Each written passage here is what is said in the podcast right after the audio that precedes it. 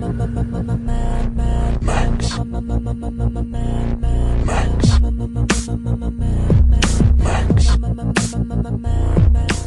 name is Matt. My name is Yuri Lowenthal. My name is Travis Sintel. And you are awaited. You Are Awaited is a Mad Max Fury Road podcast where Yuri Lowenthal and Travis Sintel and sometimes special guest watch Sometimes four special minutes at a guest. time of Mad Max Fury Road, and then we discuss it until hearts bloom, flowers grow, and erections occur. Uh, we have a special guest today. We're gonna wreck so many things this episode. So many, so many different things. Because this is a guest episode, but it's not a guest episode because our guest was like, "Fuck it, I like, I like the format. I can do this." Yeah, that's And- that's double guesting. And if and if anyone we're ever gonna get on this show can, it's gonna be this guy. Tell- Ladies tell and us. Gentlemen, welcome Joe Lynch to the show today. I'll be double guesting today. I'll be double fisting, double guesting. I won't tell you guys what gesture he just made. It's like he was because skiing. you know. Oh, this this one's gonna be not safe for work. I like it. no, Go. let's, let's let's hope not. Well, I don't know. Do- Should we get? Do we need to request the E on? It on comes on all of our one? episodes. It actually follows me wherever I go. You have a little yes, hovering I- E above I- your head. If I we have haven't an E used it before, that Yeah. I don't- yeah. I, You- or I come with uh, what is it? Um, LVS. Something like what's the what's the like the perfect matrix of bad things Oh, that can that's happen right, on that- that TV? pop up on the- adult right. situations, Situations, sex, nudity, sex, violence. drugs, Nudity, violence. violence, When you see that, you just Yeah. go, "It's gonna be a good episode." it's gonna be so good. This is gonna be a good episode. well, the- thank you very much for having You're me, guys. welcome. For, for Like- the, for the two of you who don't know um, who who Joe Lynch is, here are some things. so you that- have three listeners. So we have three Great. listeners. You're right. Excellent. Most Great. of them don't know you. Tell my but- mom who he is. Tell her. Right. Um, Joe Lynch is is is many things. He is a, a for, first and foremost uh, a, a B movie genre movie fanatic who has who is uh, has done the, what what all of us wish we could and made that his life. Yeah. He is uh, For better or worse. for for better or for worse. Uh, from uh, from humble and uh, disgusting beginnings with, with trauma, unless I'm mistaken. no, very No. much not mistaken. Very much not one. mistaken. Outstanding.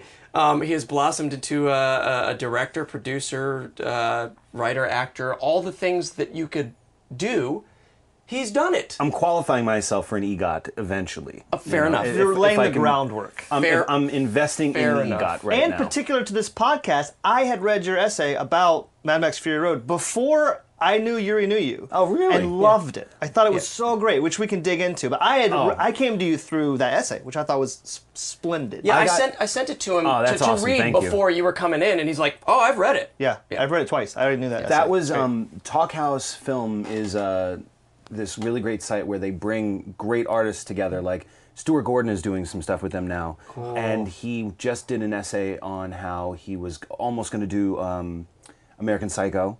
And how Yeah. he had kind of a tete-a-tete with Bret Easton Ellis, told which me was he told me that crazy. story. That's um Joe is also uh, one of very few people who's seen me eat my own dick. Oh man, and it is a sight to behold. Yeah. Speaking of Cinnaboners, right. I don't even know how to uh, follow up that statement. Yeah. Uh, Um, s- but look, it's so easy. Just say "eat a dick, Yuri," and Right, like, and- and he wait, wait, just- hold on, and there it goes. You like that? You like that? It's pretty is impressive. footage? Is amazing, Yuri. To watch you do that was pretty Um, impressive. Joe Joe also has uh, uh, the, the show Holliston, uh, which uh, many of you, uh, many of those those two of the three of you uh, may have seen, May have seen. um, and uh, and his own uh, podcast, uh, one of the longest running, I would say. I mean, I don't know, I've, I've never God, actually like gone to 190 episodes. right? 190 episodes. No, but when you Crypt hear with Adam Green yes, yep, yep, the the, oh, the movie crypt, or the movie Crypt, The yeah, movie- that's, one of those What did I crypts. say? The film crypt? film crypt, movie crypt. that's one of those crypts. It's a crypt.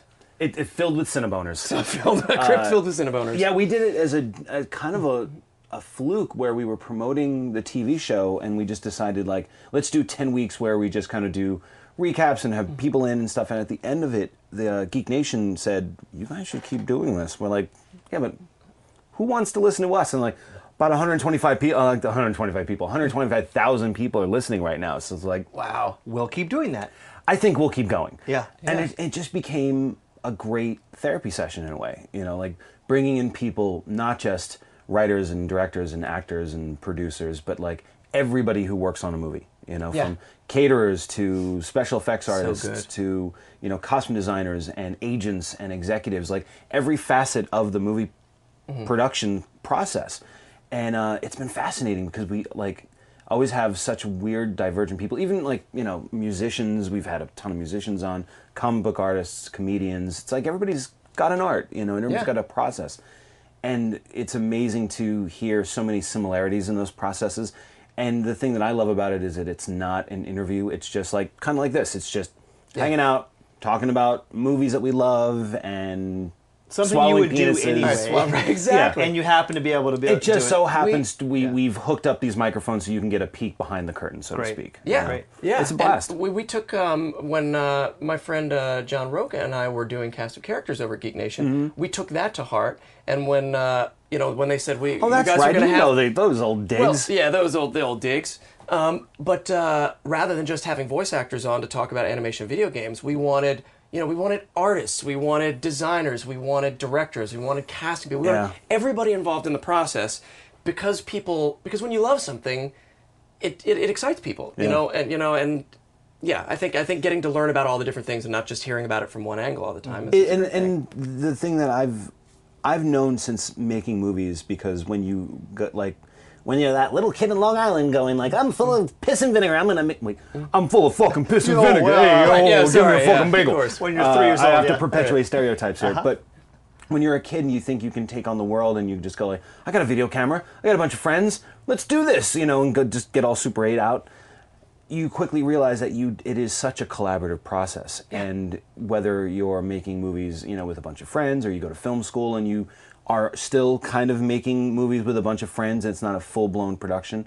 But when you get on that set for that first feature of yours and you realize that like you have not nearly met all the people all your quote-unquote buddies on the set mm-hmm. that day you realize very like at least i did I got to make sure that all these people know how excited I am because when it was just the four or five of us, we were all bouncing off of each other, going, "Can you fucking believe this shit?" It's it totally was that amazing documentary Raiders, you know. Yeah, it's uh-huh. yeah. a bu- which is I by still the haven't way, seen it. I, Oh, I, I, I, I, I, I saw you tweet. it. You said so it's- amazing, best movie of the I- summer, yeah. easily the best Yeah. movie of the summer, Great. and Yeah. it will remind you of you know the collaborative spirit. It'll remind you of like why we do the dumbest shit in the world. We put ourselves and other people in danger Yep. because of that rush. And when you know that like everybody on the set can at least acknowledge that you're having fun Hmm. and that you're doing like something that you really want to do, it pumps you up. Yeah, you I know, have it another podcast where we watch old movies and talk about them. And we just watched Toxic Avenger last week. Oh, And, uh, crushing melons with pure glee. the idea, the, what you're saying, translates to the screen so aggressively. You just know they're having fun. Yeah. Like you just can tell, and it reminds you of making movies as a kid. Those those, those old movies as B movies, and and there's something about that sort of. It's ineffable. You don't know quite what it is, what that mystic ingredient is, Mm-hmm. but you know that off camera they're like, yes, we got it. Oh, we did the there, thing. there You is know? nothing better. Like I have this thing on my sets, and I just made two movies in Serbia, Mm. so there is a very distinct language barrier. But there were two things that are universal, and they are these: when the director is behind the set or behind the video village, and you hear like giggling, and it, and it's not just like a funny thing that's happening. You're watching the chemistry work. Yeah. You're watching like all of these variant you know um, elements or ingredients the actors the lighting the camera the you know the the art the special effect everything working in symbiosis in that one single moment whether it's a shot or a frame or a couple maybe four minutes of something Yeah. Yeah. uh, when you watch all that happen, you can and you love what you do. You get excited. You get the endorphins start rushing, and I'll I'll sit there and go like, uh, working, it's working. and my DP just sits there and just like shakes his head. He's like, he's a fucking twelve year old. I swear. but um, when they know that we definitely got it, I, like I, s- I don't even say cut. I just go fuck yeah, moving on. Right? Great, great. and, and, yeah, yeah. and That's what I like to and hear my first set. AD, Yes. my first AD's become like like he became attuned to it by the second day. He's like, and we have our first fuck yeah of the day. and there like there were really rough days where it's like not like there was one or two days there was no fuck yeah, you Sure, know, and sure. and that's just the way it goes. But, But that makes the fuck yeahs more pleasurable when you. well, do that's why you have to poignant. dole out your Yeah, fuck you don't yeahs. give- don't Yeah. overlap you fuck start yeahs. oversaturating the fuck yeahs, and then you know, and then loses you all have meaning. crews, you know, who you never even met before, going like, "Hey, fuck yeah," and you're like, "I didn't say that today." That- Yeah, but, like, I know those are not the only two so English fast. words you know, but Listen, Serbians, chill Yeah, out. so- exactly. So So, so what films you ask? Maybe might I know uh, Joe Joe Lynch from? Um, he's directed such films as Wrong Turn Two. That's that, that was That's sort sort of your one. first. That was That's your first, first sort of big break. Uh, those were the days. big breakout. Yeah. Um, films, uh, The Nice Bad Aston. as well. Yeah. Which yeah, I know. Yeah. I hey, just- hey, you know there there's there there's there there are two of those films Yeah. out there somewhere. Um, and uh, uh, Everly, which Which uh, which you was know? your first film in Ser- Serbia. Yes. Which, which I have the uh, the my fa- my, my favorite credit yet. I have Dude. I have go go look at IMDb. I have a lot of credits. I think one of my, my favorite in my top ten at the very Fake Shemp. I got my first Fake Shemp credit. If you are a, are you a Sam Raimi fan? Uh, Travis? yes, I am, okay. yeah. So do you know about the fake shemping thing that they I- were? I don't. So throughout history in cinema, or at least the Sam Raimi universe of cinema, which Mm-hmm. is where my cinema kind of leans towards. Um, when you have five buddies and one camera, and you're trying to make a movie that has maybe seven or eight people in the film, you have to come up with other solutions. And these guys came up with this concept called fake shemping, which, if you know Three Stooges, Yeah. Shemp would constantly be putting on other clothes in the background so that they would have constant movement in the background during like walk and talk scenes. Uh-huh. So Shemp's job was to be businessman in one you know version and go past the frame, and then he'd take all those clothes off and put on a dress and have a stroller and be the lovely lady walking by with a baby in the Yeah. background. But it worked. No one would ever know, you know, unless you were akin to that sort of thing and they started doing that in their movies. And it would usually be like one of the effects guys or scott spiegel or one of their you know filmmaker buddies or bruce campbell would be doing it in the background. And it just again it was one of those things and, and we'll talk about it when we get into our four minutes. It's like when you know a filmmaker's language you know they everybody has a language you mm. know? Certain words that they use gesticulations that i'm using wildly right now and my mom would be like oh he's doing the classic joey right now. But everyone's got that. They have their own set of vocal tools you know to communicate somewhere. George miller has a very particular like language that he uses in all of his movies. Mm. You know, whether it's the rapid fire, you know, speeding up and step framing of the editing, whether it's, you know, using very wide lenses. Like when you watch that, you go, George Miller. You mm-hmm. know, Sam mm-hmm. Raimi has the same thing. And one of those things was fake shemps. And when you're a filmmaker, there is a point to all this, I swear. Um, when Doesn't you're a have to be, filmmaker, not on you- this show. you start to trade language a little bit, you know, and some people like to call it borrowing or whatever. I like to call it like uh, translating, you know, because I'll hear a word or a shot, so to speak, or I'll see a technique used in the movie, and if it if it gets me get you know giddy or making me want to go fuck yeah, then I want to appropriate that in some way. You know, it's like hearing a guitar lick and being inspired by that and going, oh my god, that would totally work in my song. You're just appropriating language you know? Filmmakers do it all the time you know? Some very blatantly like you know like how De Palma did it very blatantly with Hitchcock. That's like the most obvious thing because he kind of just said, "Fuck yeah, I am doing that." Mm-hmm. But everybody does it. So one of those things that like if you're a Sam Raimi, you know, student, which like myself, I I totally am, like Edgar Wright, like when you have when you go to make a bowl of cereal and when you think about it, it's door, spoon, bowl, down, Yeah. eat. Yeah. You know, like, and everything Yep. is this montage Yeah. of moments, or like Aronofsky, you know, with his hip hop montage. It's like Yep. we we saw that, for, like when we saw like Evil Dead or Evil Dead Two. You know, it's like tool shed. Yep. Yep. And some people use it very blatantly. Some people use it. Through, you know, there's plenty of moments where inserts become kind of music and notes. And a fake shemp was something that to me was part of Sam Raimi's language, and it just it just always was stuck in my head. I'll I'll forever like have that in my head. So we ran into. I think we could talk about this story. Fuck it, right? I, I don't know. I've never I've never owned up to it because because I know that there was I don't was think sort of here. I th- I think there is a rumor. I've always I've always okay great start with there is is a a good way rumor to There's a start. because I was huh? just gonna say watch the mo- watch Everly and see where you see if you can Yeah. find me. So there's this rumor going around that I can confirm. Uh, I can nor confirm nor deny, but I can state it that it's out there. That when we shot the movie, and the movie's about a woman who's stuck in her apartment, and her yakuza boyfriend decides to send all of her like all of his guys after her when he finds out that she's been talking to the cops. Uh, did I mention this is a Christmas movie? Of course, Um, of course. So in, in, in a very Shane Black. Yes. In a very oh, Shane in, Black in a very Shane Black sort of way. Like Right. again, that's another thing. like translating Shane from Black, the best. Translating from what you love the most. There's something about Shane Black movies and how he uses Christmas movies that really excites me. And knowing that this was basically my Die Hard in a Room and my like for my love for those types of situations in movies, you know, like Assault on Precinct 13 or Rio Bravo or Night of the Living Dead, any of those. Um, this is gonna be a long podcast. Hey, you know what? Uh, we're if you've it. got time, We've got and if you've got time, We time, got time. All right, Okay. right. I swear, we'll we'll make this short. Um, so long story short, so the the movie has a lot of Japanese actors in it, and they're all amazing. Um, and we have this uh, this one actor. Um, his name is uh, Hiroyuki Watanabe. Um, and he, Great, great amazing Japanese actor, actor. such gravitas. He was so he was so perfect for the role. And you know the the one issue that we had with him though was that when he got to set, like we we moved so fast on this movie that we didn't have time to like hold off until we had our bad guy. Once we had like enough pieces in place, go. We got to move. We got to shoot. Like Salma's got a very you know small window of opportunity that we have to exploit. So we got to move. I'm like, all right, well, when are we going to cast the bad guy? It's like, well, we don't shoot him until the end, so we have Don't up until then Right.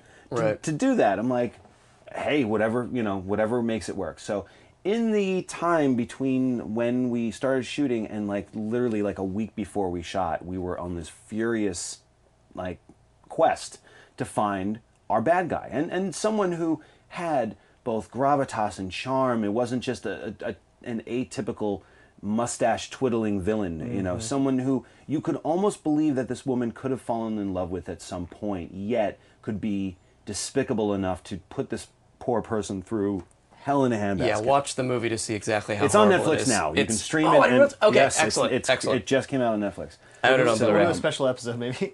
You might need it. Uh, Yeah. We might but, have to. yeah, that'd be fun.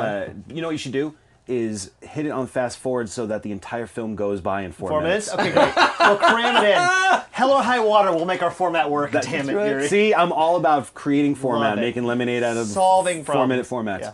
So, um, so long story short, we um, we looked far far and wide, high and high and wide for this actor.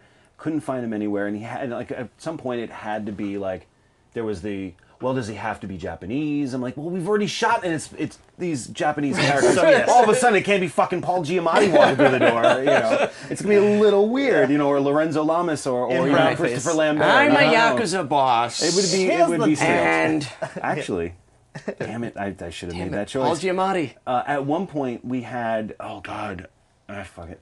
Um, at one point, I got a call and like, oh, we got the actor. He was perfect. Do you remember Karate Kid Part Two? I'm like, yes. Okay. Do you remember the like bully guy from that one who was in Okinawa, who's like the good-looking Asian Oh, yeah. guy who was like, you, you know, he- Yeah. Yeah.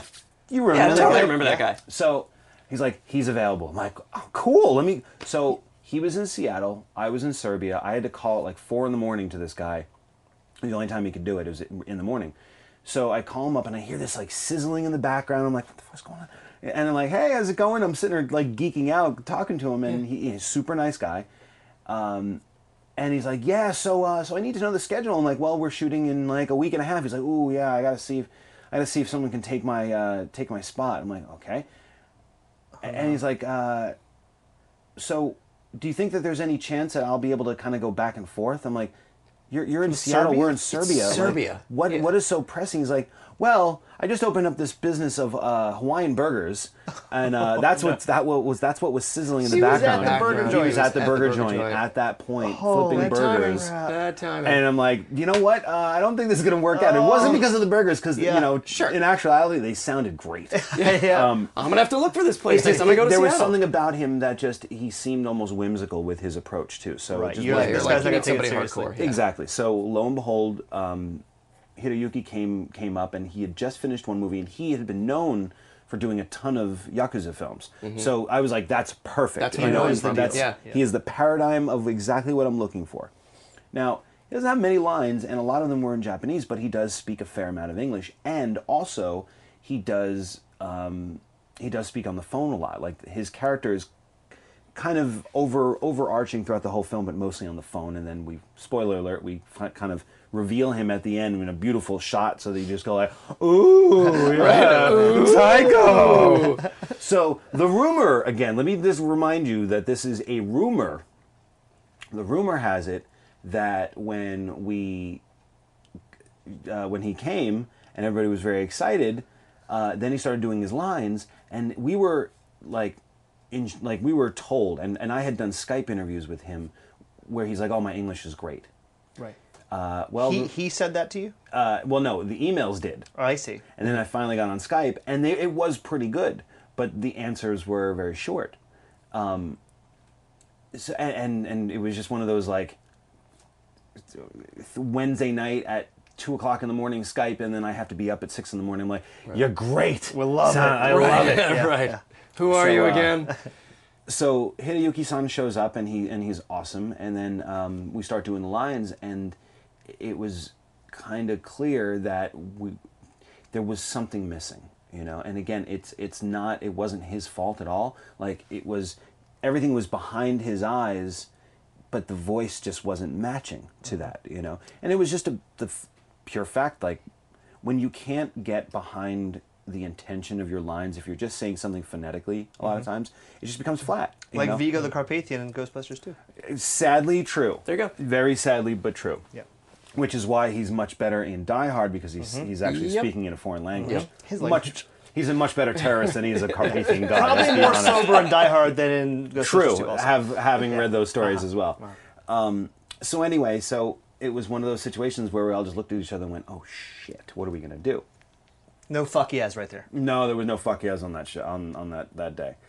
So we got back and we thought, okay, maybe what we can do is we could at least um, re-record him, give him time to be able to Sort his shit out. ju- just you know just practice. That's all. It takes practice and, and rehearsing.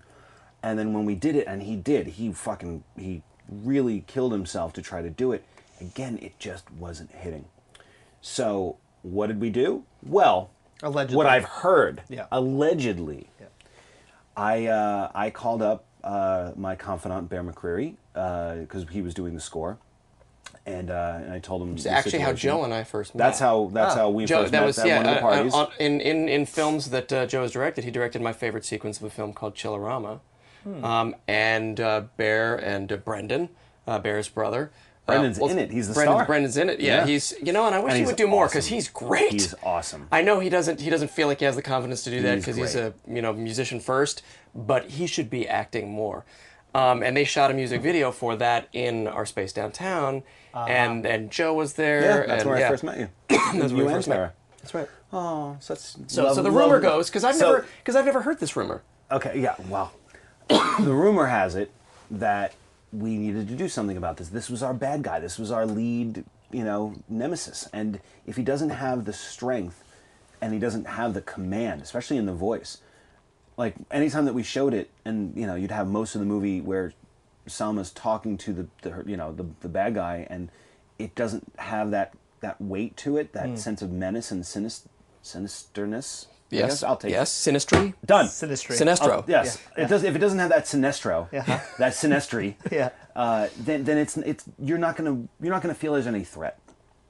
So I talked to Bear, and Bear's like, you know who you should talk to, and this is where things get hazy because then suddenly I kept hearing these things about how Yuri uh, had done similar work like that, and maybe this would be something that he could help us out on. So there was uh, speculation. There, the- actually, I think I saw it on TMZ once that uh, there were uh, that Yuri came into the Oh, I have heard about this. Yeah, okay. Yuri came into the studio, and uh, and you know he had seen the movie, and, and we watched the scenes, and in literally ten minutes, that character supposedly Uh-huh. went from more of a foil to a complete formidable force because of the vocal change. Right. And again, like this is no detriment at all to to Mr. Watanabe. No, he's a god. You know, he was amazing in it. But then, but and wow, what a great segue into the Mad Max universe. Uh huh. Mad Max himself was redubbed, you know, That's right. in, in the past, and for years no one knew, and no one had any idea that that wasn't Mel Gibson's voice.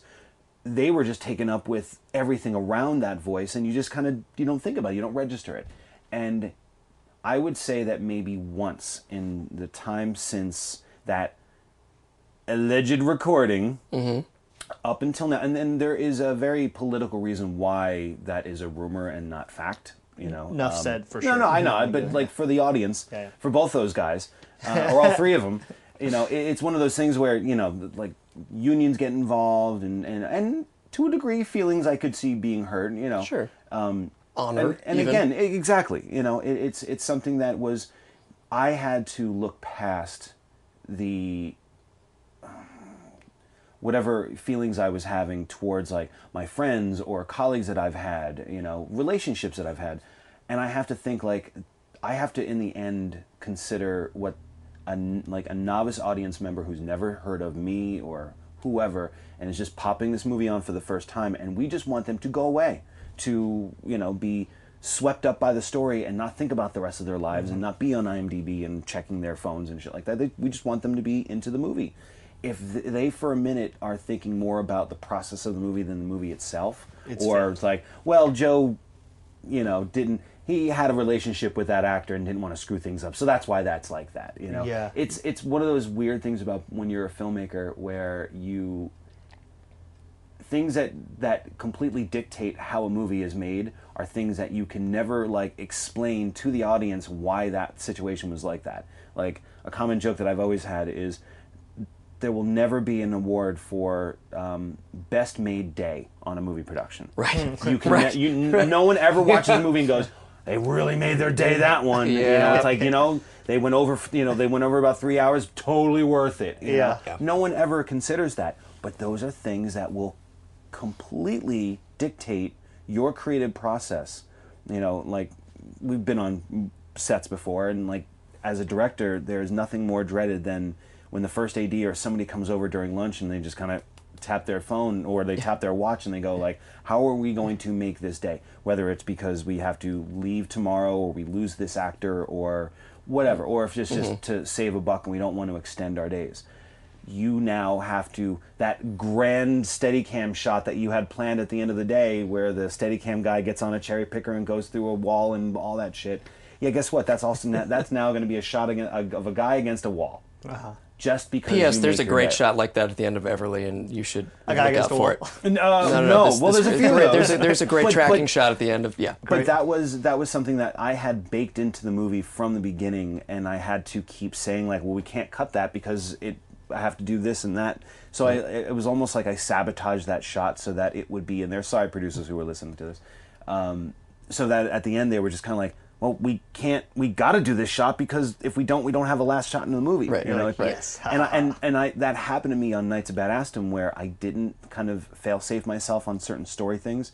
So in the end, they were just like, you know what we can do to to solve this problem. Did you ever see Animal House? Just cut to fucking freeze frames and cards. Yeah, Gunther now works at a medieval times. There, arc Right. solved. You know, Right. That's that's uh, that's one way of doing it. But it, there's other ways that you can do it where it it's intricate and still you sit there and like well, when you watch Fury Road and you sit there and go just a shot like just a shot of the camera going like up to Tom Hardy's face from outside into the the cab that likely could have taken all fucking day. Yeah. You know, and when you are George Miller and you can Shoot 400 to- hours of to just keep pushing stuff and you're not locked into such a strict schedule because that schedule is now going to create your creative process. It's going to manipulate that creative process and it's tough. So, you know, in the end I had to think what was the best for the movie and I I needed that to work. So, you know, thankfully there's this crazy rumor that Yuri did that Vocal and uh, you know, again, shemp. but that's that's the beauty of it. It was like, how do we credit Yuri without really crediting Yuri? And I went, wait a second. I have this old thing." Technically, Yeah. he would be like. I remember the moment I thought of it, and I just went, oh my god, I'm a fucking genius. Now it feels great. Now it's perfect. Oh, I that's remember when you came in, I go, you're gonna be a fake shemp, and and. There's very few people that would get that. No, that's not true. The, the, the world has become geeks. Sure, but, sure. But uh, you know, there's still that moment. Very few where you people who would appreciate it, I think, as much as I few, did. Yeah. few people would appreciate it. I know that he would have. And when when I told him, I remember the, the there was that spark again. There was that moment where you go, there is something that I can contribute to this movie that is going to make me smile when I watch it, and hopefully hopefully it will make other people smile. Great. as well. I mean, I think we're digging into this a little bit already, but I think one of the things got me excited. Sorry, my God, what a diatribe! No, Holy no, crap. get Into I- it. you This know, I- we're here for. Oy. Yeah. This- if there's one thing this podcast is known for, if it's known for anything, it is meandering conversations about non-Mad Max related factoids. Nothing Right. wrong with And that. Kind our what we do. listeners love it. yeah, that's the most angry tweets we get. Stop talking about But bullshit. stuff that's not Mad Max. Yeah. Um, But what- Sorry, guys. Oh no, please. Please, you guys listen. You guys enjoy it. Um, the article I thought that you wrote was as much Yuri Travis fanboyness Mm-hmm. about Mad Max, as much as it was uh, intricacies of filmmaking. Mm-hmm. And it was so interesting to have a filmmaker's perspective on the film because we know movies, we've been on sets, we've been around, but you've done the thing a lot. So it's helpful, I think. To talk about Mad Max in terms of even as the stuff you're saying in the kitchen about color timing, which we have passing knowledge of. Yeah. But you're saying like how they shot it and stuff. It was really, really fascinating. So let's talk about that for a second Yeah. in terms of the of the mechanics of the filmmaking, which we haven't Because- because the- surprisingly done too much of. On Right. this Well, we just introduced it in the last in the last. Uh, mean, even the mechanics It would of be the episode before this Yeah, last because I, one. I was I was listening to the last episode, and you guys started talking about now. You know, we've gotten past the the desert. We've gotten well to to a degree, but now we're in night. Yeah. And first off, one of the hardest things. I grew up and movies were my life. You know, like they were everything from the time that I went to went to sleep at night to the time I woke up in the morning, and all the time in between. I dreamed it. I lived it. Everything was movies. So I would watch movies first more just in pure pleasure, but then when you start reading Fangoria and Starlog Sure. and Cinefantastique and you start peeling the onion away and start seeing like, oh my god, that's that's latex and rubber and silk stockings and you know dropping milk into aquariums and that's how you make clouds and shit. Right. When you start peeling those layers back, you start to feel like I'm part of the cool kid club, where it's like, Right. and to one much to the annoyance of everyone around us when we're like, yeah. that's an aquarium. but when you start to make the movies, there is this weird switch that you have that almost betrays your love of movies because you start to not fall into the film as much. You start to be jealous. Like I remember when I was when I was making Knights of Badassdom and uh, I was up in Spokane, Washington. My wife had flown up for like a week, but the primary reason why she flew up was that we would be together when Scott Pilgrim came out. And being Bless the huge Edgar Wright, being Yeah. the the huge Edgar fan that I was, and knowing him a little bit, like, and him kind of giving me a couple like little tidbits about like, oh yeah, we shot, you know, we rehearsed for like six months and we shot for eight months, and here it is. I had six weeks to prep Knights and about five weeks to shoot it, and it was a disaster. So when I when we finally sat down, and, and this was a movie, both of us who are huge fans of both Edgar's and also of uh, of Brian's comic, we were like, "This is it. This is our geek nirvana. This is our summer movie." Right. And the whole time I watched it, I was like, "Must be fucking nice to have fucking fifteen-hour days doing two pages a day in six months." I like it. yeah. Made me hate the movie, Yeah. and that was unfair to me.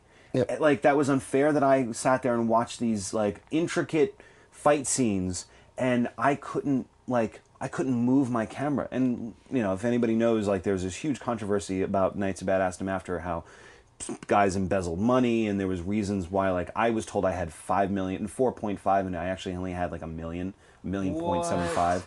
So when I'm sitting there on set going like why can't I have these basic things I just thought I was either not prepared or that you know just life was hell Right. and here it is i'm watching these movies that i love and i was even watching like old movies like american werewolf in london and excalibur and you know conan the barbarian and again watching them going like how am i ever going to achieve even a semblance of this scope so when you when you're a filmmaker and you watch a movie it is so difficult to separate yourself from the process and separate yourself from the business like it's so hard to go down the street and go see a movie at the arclight Yep. because half the people who were in there didn't get the job Right. Right. so Yep. they're all sitting there, Yep. or or worse, they did get the job. Uh-huh. I saw the day after tomorrow opening night, and the guy that sat next to me was bitching about the movie the whole fucking time. and I go, dude, why don't why do you not like this movie? He's like, I don't I don't like this movie. I was the editor.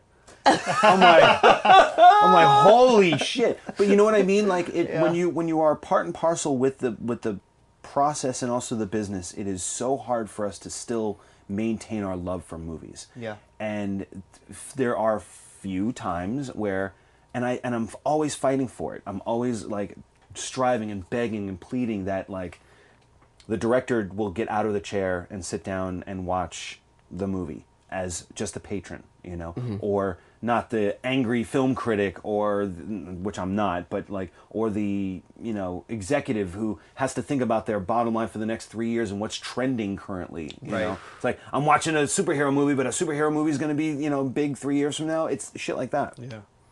and you're not watching the movie. Yeah. When I saw Mad Max at the Chinese 3D IMAX, I want I like I was like I'm going all, All in. in. I like give me every single variant that you could possibly give me and shove it in front of my face. And to back up a second, like I, I had been a George Miller fan s- since I was born. You know, I, and the first thing I saw was Twilight Zone the movie, and I went, "Who the fuck is this guy?"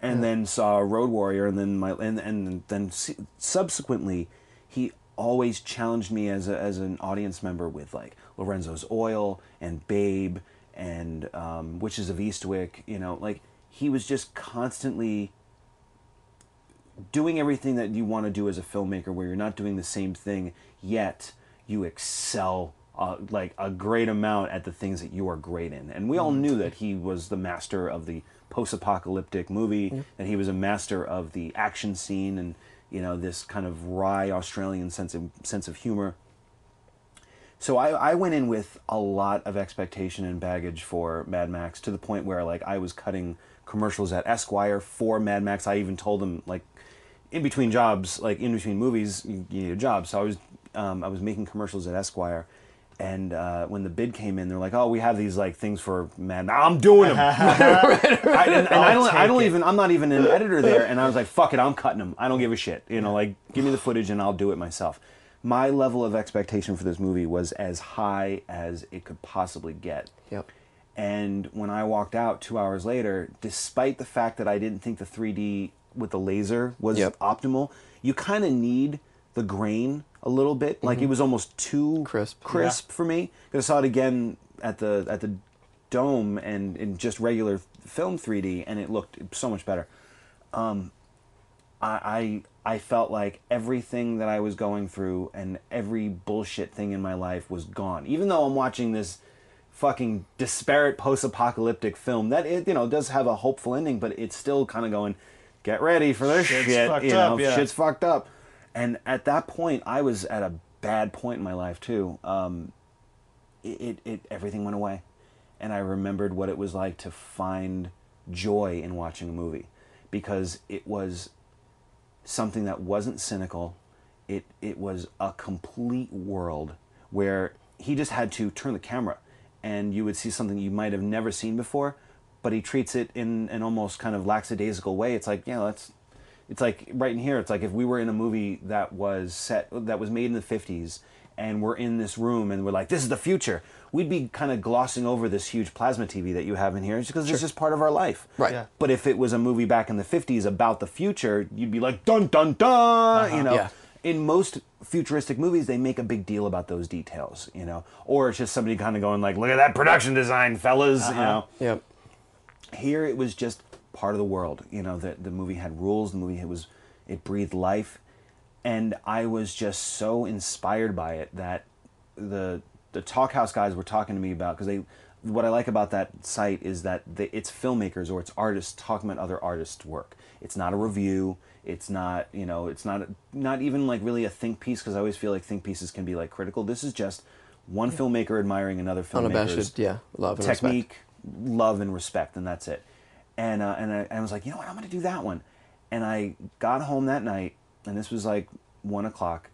I got home and, and sat down and just started to write. And about 14 hours later, I went to bed and got up again, and that was the article that. Uh, No way. Yeah, that Wow. was that was the article that came, Came out. Oh, that's great. because I was and and what was weird was that again I wasn't watching the movie and going like nice edit there and oh man that must have been a crazy shot to get like I just took it all in like I was when I was a little kid. Mm-hmm. But even back then I could watch a George I remember watching Road Warrior and thinking about the cuts and like oh wow there's a weird edit like when he opens the door in the beginning of the movie when that body comes out and there's a very distinct edit in there.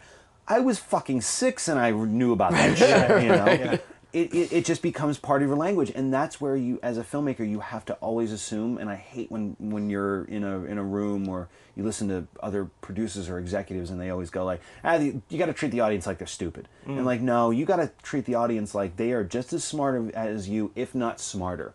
And that's a level of respect that it it fuels no pun it fuels the filmmaking because when It guzzolines the yes but it but like a movie like this with with mad max it's like it it gives you what six or seven lines in the beginning to uh, basically spell out the apocalypse where most movies would have a slow crawl Right. Sure. or or fucking Morgan Freeman telling you about Right. this very And- long diatribe in the beginning and of the then film. they would have every character explain everything that was going on yeah, as and you you went. don't need it. And you know, like some of the girls sometimes can be devices for exposition, which is fine. Mm-hmm. You know, I'd rather them say it than our heroes who are much better with uh, lack of words and action than than our linguists. Yeah. Yeah. So let them talk about that stuff. Here, Miller trusts his audience so implicitly that there are moments like the one that we're going to talk about where he doesn't even give us the action scene. He lets the audience fill in the state. This the is the first time, and I love this sequence This is- because of that. There is because strange, strangely enough, you know, this is a, this is a, a four Do you like minutes where you boys? could. solid. That was that was. Solid. Everybody bring it back. It was Ugh. cinematic and its ec- in its its beautifulness. It's almost Yeah. like a Zemeckis Gale movie where I like set it up a nice little bit in the beginning, and then Yeah, that shit yeah, pays off at the We're gonna talk about Back to the Future soon. Uh, the other one that's gonna be really good. Well, that's one of my favorite mo- movies. You have to do that one next. Oh, I love that. Movie. Yeah, anyway, it's not gonna derail. Go on. You're about to say. I was just going to say that you could you could argue that you know action wise um, or story wise you know very little. It's a very slow moment, four minutes in the film, and yet there are some things in here that I've been waiting to talk about since we started this podcast.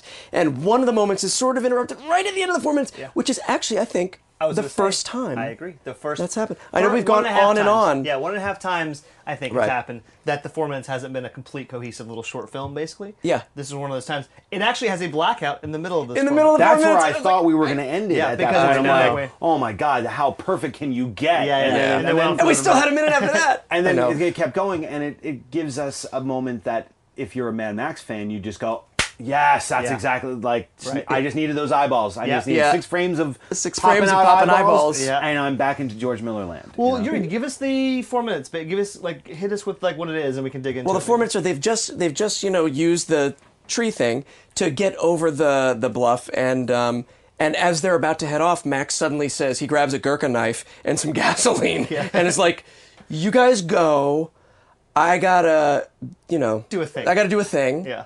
They're like, "Well, what if we?" And he's like, "Well, you just you just keep going." Well, do the know. impression. um, well, well then you keep going. Yeah, great. Yeah, okay.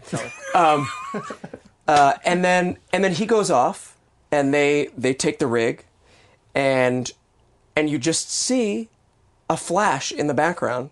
This this is an explosion, okay. an explosion, an explosion. Right. And then they they wait, and somebody comes, you know, and there's there's a brief moment of Mm-hmm. suspense where you know is it going to be Max, and and then of course it is, you know, but they're prepared for the worst. She's got her gun out. She's got her gun out. Did you really think it was going to be the bullet farmer? no, of course not. Not once, not that. for one second. But Furiosa's, Yeah. you know, she has to be on guard. Sure, So- exactly. Um, and then he comes in. He's he's covered and he's got blood, you know, all over his face. And there's that, that great line. The um, well, you you you're okay. You're you're, you're bleeding. And and Furiosa says that's not his blood. Yeah. Um, he's he's also it's so he's smug. also he's it's, so, it's a yeah. it's a wonderfully smug moment Yeah. that, that is rarely afforded in any pre-apocalypse or post-apocalypse movie. Correct. Smug does not translate well. Yeah, in the but she's like, that's my guy. I Yeah. know this Right, guy. This my right. dude. Um, and he's it also he, I love it. He walks back. He's covered in like bandoliers of bullets and weapons and, and stuff. And you know where he got it. And what else is he holding that he gives to Nux?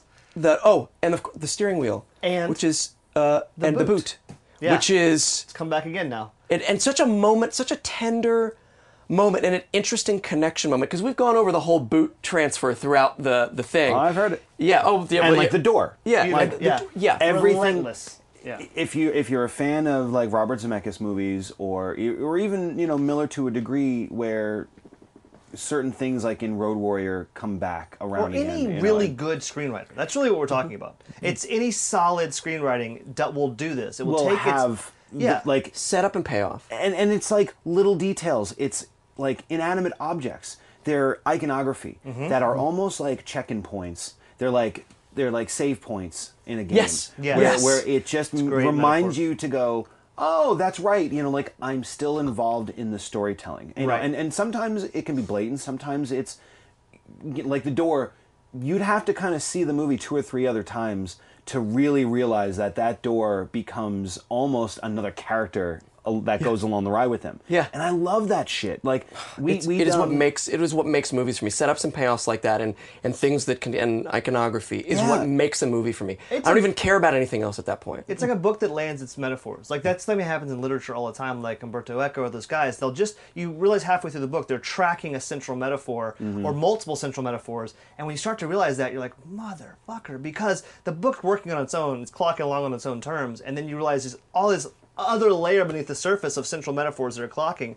And when someone cares enough to give that attention to that writing, because you know that's not a first draft thing. That is a Yeah. have discovered this along the way. I've gone back. I've honed it. I've made it work. I've put it in the right places. It's a whole other process Yeah. as a creative that ha- you can't get to that in a first draft. It doesn't happen that way. I think it's also the fact that it's attributed to how they wrote the script where it was done in the visual boards. Yep. Like when I was watching the movie again with no problem whatsoever this morning. Yeah. uh, I was like, oh, ow, ow, ow, give me an excuse to watch Fury Road, no Yeah. problem. Right. So it was like six o'clock in the morning and watching the movie, and um, and there there's another moment that I noticed um, while watching it when they're in the um, when they're getting attacked by the bikers the second time when they're in that like that long uh, like mountainous I think corridor. they're called Yeah. motor goats. So when the motor goats Right, are right. starting to jump over, and Furiosa shoots the one that comes towards her on Right. like Yeah. on that jump. Now, if you think about the construct of the three shots in that moment, you have the low angle where she's you know shooting him in the in the in the air. You have the higher angle looking down at her where she ducks down, Mm-hmm. and the bike hits. But then it goes to inside the cab where she goes about having a discussion. And in the background, you see the bike Yeah. going off in the back, right? Now, again, when you're making a movie and you think about those three shots, those three shots probably took longer than my entire movie took to shoot in Serbia like a couple months ago. Hmm. Like the amount of intricacies that come with anything just moving, like moving moving vehicles and it's not a green screen. Yeah. Shit takes all day. So, you know, the low angle shot that could have been done non-moving. The high angle shot of her, there is some movement around the periphery of the image, so they prob- were probably moving there. But the shot where you see the guy falling off in the background, it didn't need to be there. Was it part of that p- plot? No, not at all. Like they they were moving on to okay, where where is our next conflict and how do we resolve it?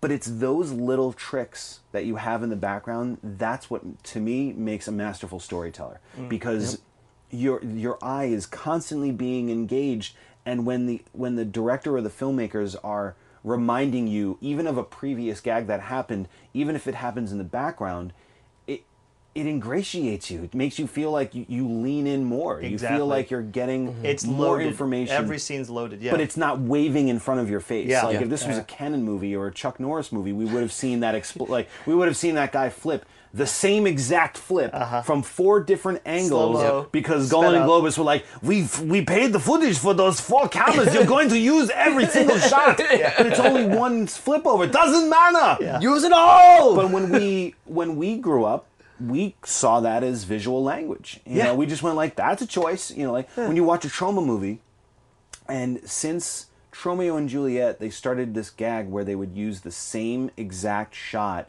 of a car flipping over in an alleyway. They in- somehow incorporated it into every single film after that. They would get the same goddamn car and set it up just so they can use that shot again, and it became a visual joke for the fans. Yeah. You know, Love but it. those little tip of the hats, they mean so much, and whether it's holding up the boot, which if you don't look closely, you'll miss it the 1st mm-hmm. two or three times. Mm. But when you do catch it, you know, yeah, it's a plot point. It moves Nux's, you know, storyline forward. It, it has that connection with Max. But the audience, like, you can't not smile at those little bits. That's the thing. This is the this is the metaphor we keep coming back to, and you already used the phrase here, which is I, the first time I saw it, I you arbitrarily in your brain pick on a couple things to pull on, a couple threads to sort of yank on, and then you find that those threads hold up and they reward you for thinking about it. A lot of movies don't do that. Star Wars was an example. Every time I pulled on a thread, the whole sweater fell apart. And so for this, I, I kept pulling on threads and they held up, and I was like, that indicates to me that the whole movie, in fact, would hold up um, to that level of scrutiny because it's not, not because it's not in your face, because it encouraged you, encour- in your words, to lean in there's all these things that as we've leaned in farther and farther and further, we've just seen more of this visual language sort of blossoming and stuff you wouldn't it see on a first, you. second, Yeah. or third. Yeah. Yeah.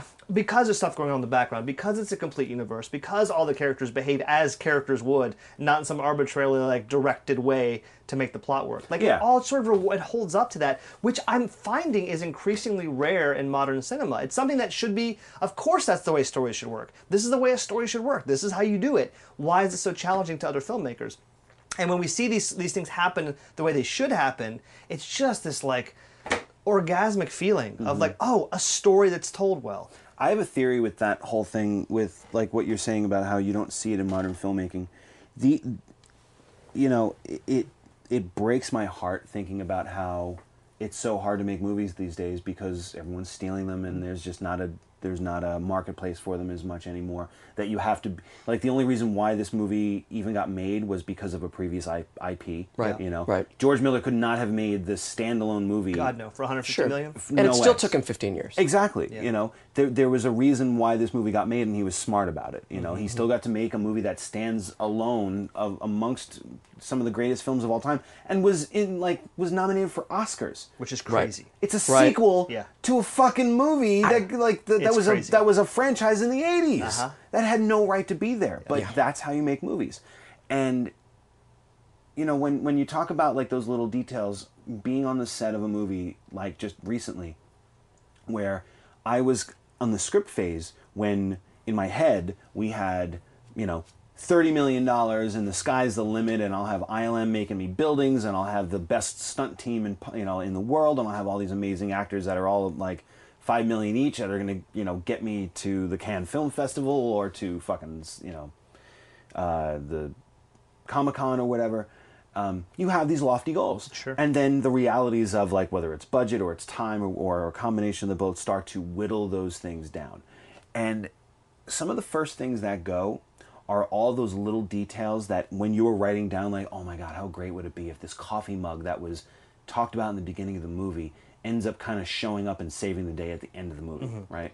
Now, I kind of gave a spoiler away to my new movie in a way, it. but it's those little details that and, and again I, and i'm not throwing anybody under the bus but when you are you know our, our budget was not nearly what i thought and even just said it was like one millionth of that um, but you still have to make a movie that is going to stand up next to all the other titles like in the marquee Yeah. or on itunes or on the shelves if there's even shelves anymore.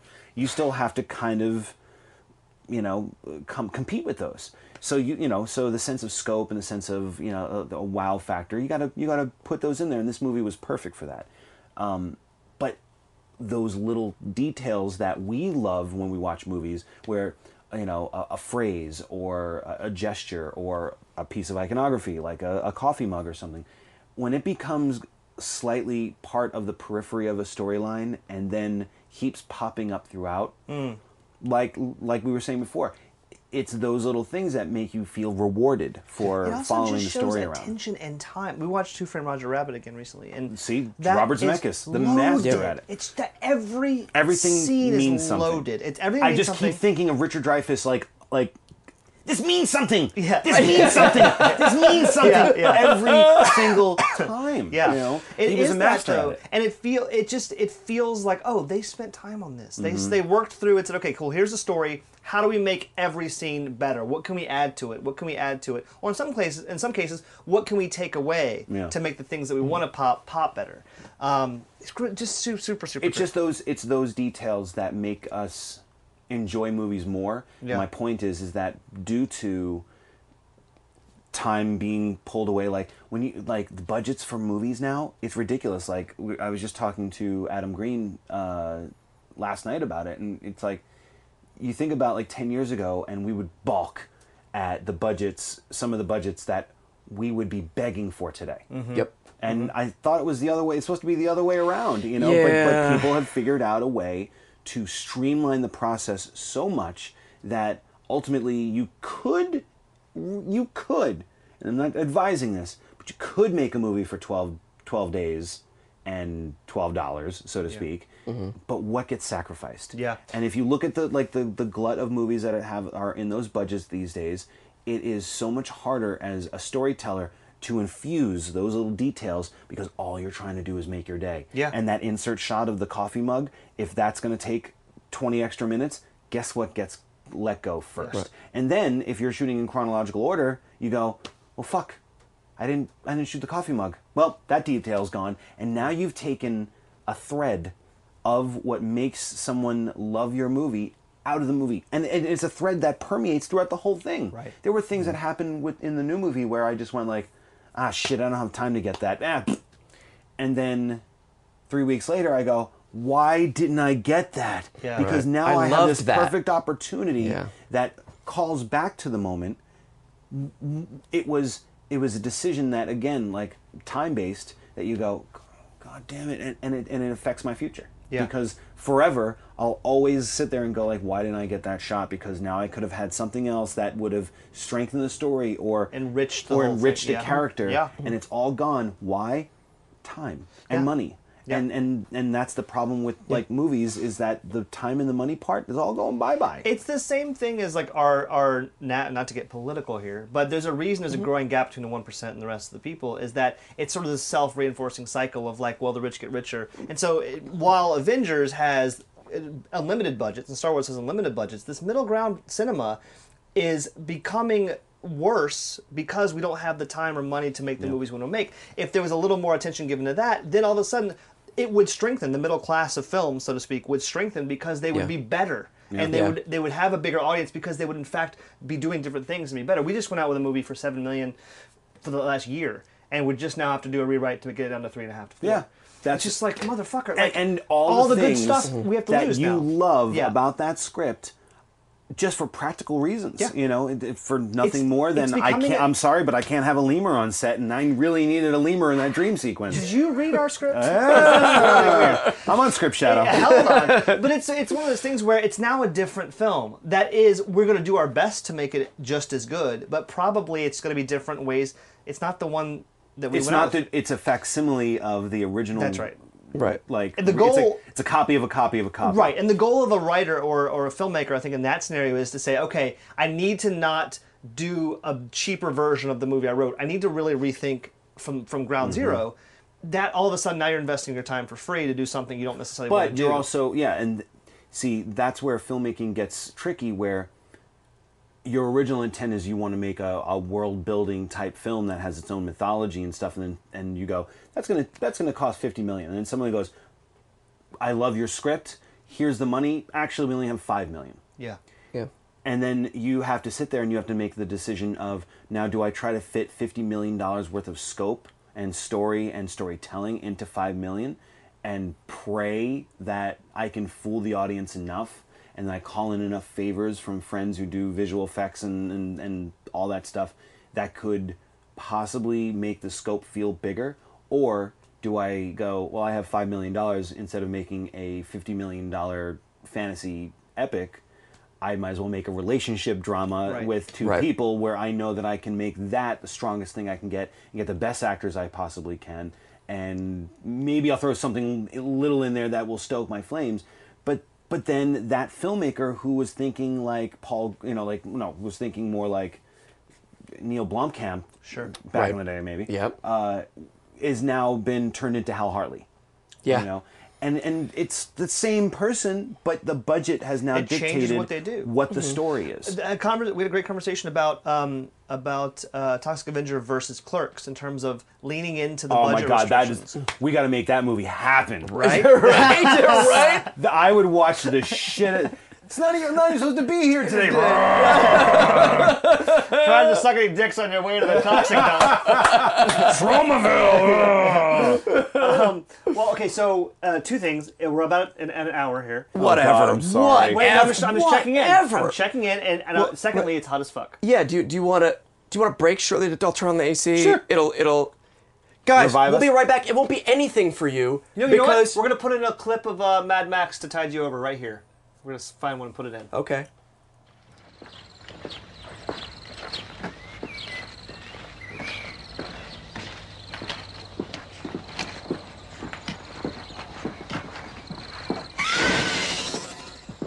That must be your friend over there. That didn't leave much of him. Must have cut his heart out. Eh? Yes. That's what I meant. Poor bastard. The Night Rider. That is his name. The Night Rider. The night rider. Remember him when you look at the night sky. I will. Take your hat off.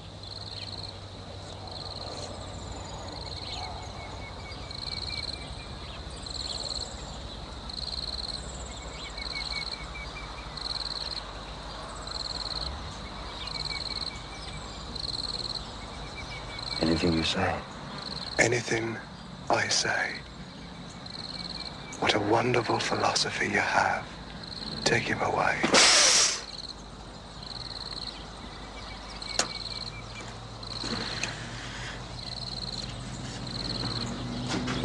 Baba.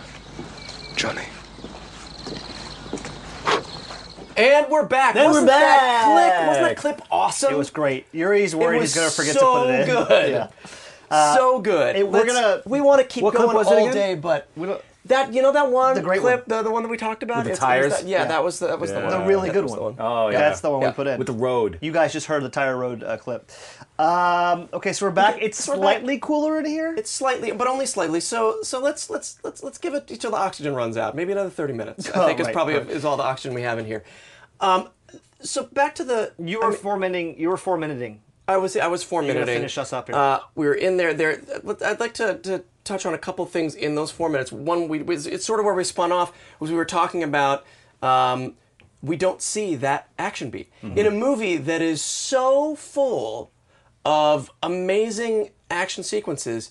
He chooses because. It's not like I mean he shot 400 hours, you know, of, of footage for this film. He may have shot that scene, Yeah. where Max goes and You kicks could've. those guys' You asses. totally could've. You know, no idea. He might have, but he chooses to much leave it better. out. It's so much And like better. we said, you mm-hmm. get those beats. You get that smug beat, and you get the you know the the, the blood on your face. You know, it's not. And I, his, I've even heard all people that. say that the film is smug at that point. That the the movie essentially does what she does, where it's like it's a bit of a shrug, and you go, "Of course," you know, at Yeah. this because where the the movie and the people in the movie they've only known Max up until the point from when he came around the corner in the truck with the gun. Mm-hmm. You know, they just they know him as a blood bag that just kind of went rogue. You Yeah. know? but throughout the course of the 20 minutes between that scene or 30 minutes if anything between you know their intro together and where we're at at this point you can you can tell that the characters are used to this at this point like they've set it up but the movie has over 30 years of how of badassery that that character whether it was played by you know Mel Gibson or if now it's Tom Hardy you throw you drop a character into a situation and you can kind of walk away from it knowing that it's going to work itself out usually in Max's favor. Yeah. You know? The joy, the, the decision there is does the joy of that gag override the joy of seeing him do it? And I would say in this case it's yes. Yeah. I think the so movie pleasurable. sets it up as so too because we've we've set the stakes. We've just given the audience arguably some of the best action stuff that they've seen in the last 30 or 40 years. Yeah. And a barrage of it, a plethora of, Yeah. a- of action. not just excellence. a scene that rates. It's a masterclass. But the whole, yeah. Up until that point, we've just been like, there, there is something to attribute to like pace when it comes to allowing the audience to breathe a little bit. And you know, again, watching the movie, especially knowing kind of where we were going to land in the discussion today, a lot of people don't talk about this stuff. They always talk about the the op- you know the the kind of the first act action scene, and they talk about the last act action scene. And very rarely will you ever get the day for night stuff discussed. because it does it's not as exciting you know but in the last episode you guys did that i'm sure you banked at this point when you know you have the moment where um, furiosa shoots the gun mm-hmm, you know mm-hmm. and they're counting down the bullets.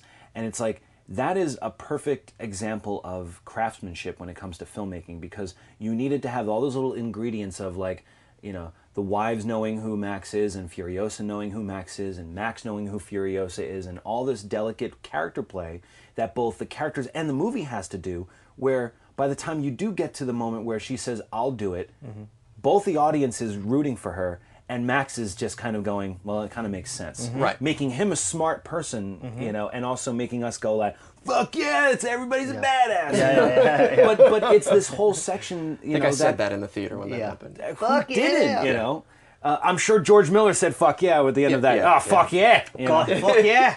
I can't do But it. it, you know, this is one of the slower moments of the movie because in a like this section of the movie would normally be the final act in any other movie. Right. Yeah. It just happens to be the slowest part in a Mad Max movie where everything else is the greatest thing ever. Mm-hmm. So it's it's easy to classify this as like, oh, well, I was gonna go take a piss or I'm gonna go get some popcorn or whatever. But some of the best character work is on full display in all this, and it's all without you even knowing character setups for later on and character relationships that are building so that all those stakes are going to build so much that like if all of this stuff in this section here from whether they're pulling the tree out and Nux is helping but just that character himself he's Miller is planting the seeds that Nux ultimately has the greatest arc in the entire film Without a doubt. Absolutely. you know to go from one of um, you know Immortan Joe's drivers who could have just been another CG body flying off into the distance at the end of the first Mm. act to ending up being one of the big heroes in the film and ultimately heart in the of the mythology he is the heart. And ultimately he's setting you know Nux up to be who we as the audience always likes to like anchor in all the Mad Max movies when it comes to like a little kid at the end of Road Warrior, you have the feral kid. Mm-hmm. You know, you have all the little kids. You know, at the end of Thunderdome. Yeah. For me, like it's not really Furiosa at the end of Fury Road, but it's more Nux, where we needed to watch someone really have this true kind of arc, whether it's going from being mm-hmm. feral to, you know, knowing, or a bad guy to a good guy if you took all these scenes out, you would never have the emotional weight that you want for those characters when it you know when we get to the final act.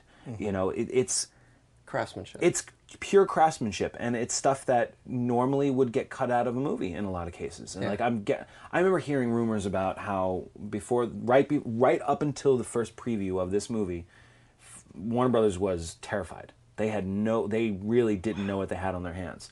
And they and it wasn't until the Comic-Con trailer that they first went Ooh, there might be something here. Yeah. And then it just got it got better and better. But right up until the release, they they were not um, they were nervous. They were very nervous about it. Yeah. And um, and I mean, you look at the box office numbers, and you look at the the, the awards and all the the accolade, and you go, how could you be scared of that? Yeah.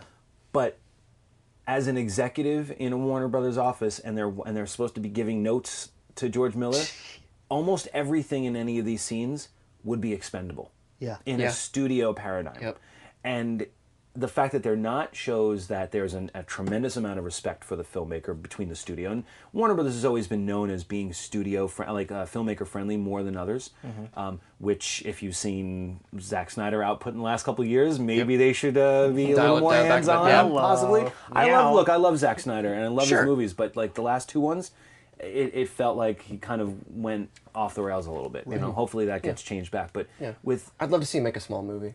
Oh, of course. You know, I'd love to. When, when you when you consider that 300 is his small movie, no, Right. Dawn, Dawn of the Or, Dead well, would Dawn be of the his, Dead would be his- his small movie. Which I thought was great. lo- 300 was still his small movie, honestly. Yeah. I mean, with, with what he did, how he did it. and, and and you look at the you look at the scope of those movies of especially of 300 when you have the war scenes and you have those expansive shots and when the audience watches them and they know they know that some guy in a corner office Right. or, or in the basement of some visual effects company is actually the storyteller in that moment mm-hmm. you know whether it's it's been storyboarded or animatic or whatever. But the magic is really happening on a computer whereas a lot of times, especially in, in Fury Road, but there's some there's still some digital trickery, but even still, when you're watching this stuff happening in real time, there is a bigger appreciation for anything that happens on frame in mm. the frame. So by the time you've gotten to you know this four minutes right here, every little thing feels so precious and so deliberate. because you know it's all intentional. Deliberate's the exact word. And that's the thing Yeah. that we've taken for granted now. Like I saw Ghostbusters last night, and there's so much texture in that movie. There's so many things flying around. There's so many like, you know, 3D effects and all these visual effects of like swirls and goop and all that stuff in the frame.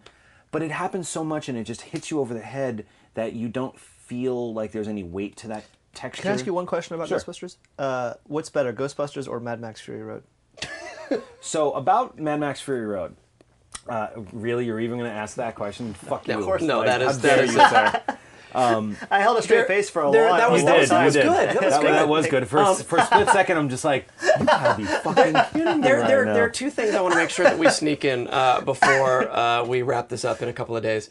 Um, and Shut up! I told you. No, I. I told you I was going I'm to be not long-winded. complaining. Yeah, I yeah. would spend at least a couple of days in here. You wi- in here with you If guys. we had AC. If, if we Yes, had AC, if we had true. better AC, we should just not do guest episodes during the summer anymore. Yeah. Um, Side- no, Wait, you're not. no, wait, I'm- You're you're only doing this for me. What? No, no, no, no. But but the Oh, AC okay. is just not cutting it. I mean, okay.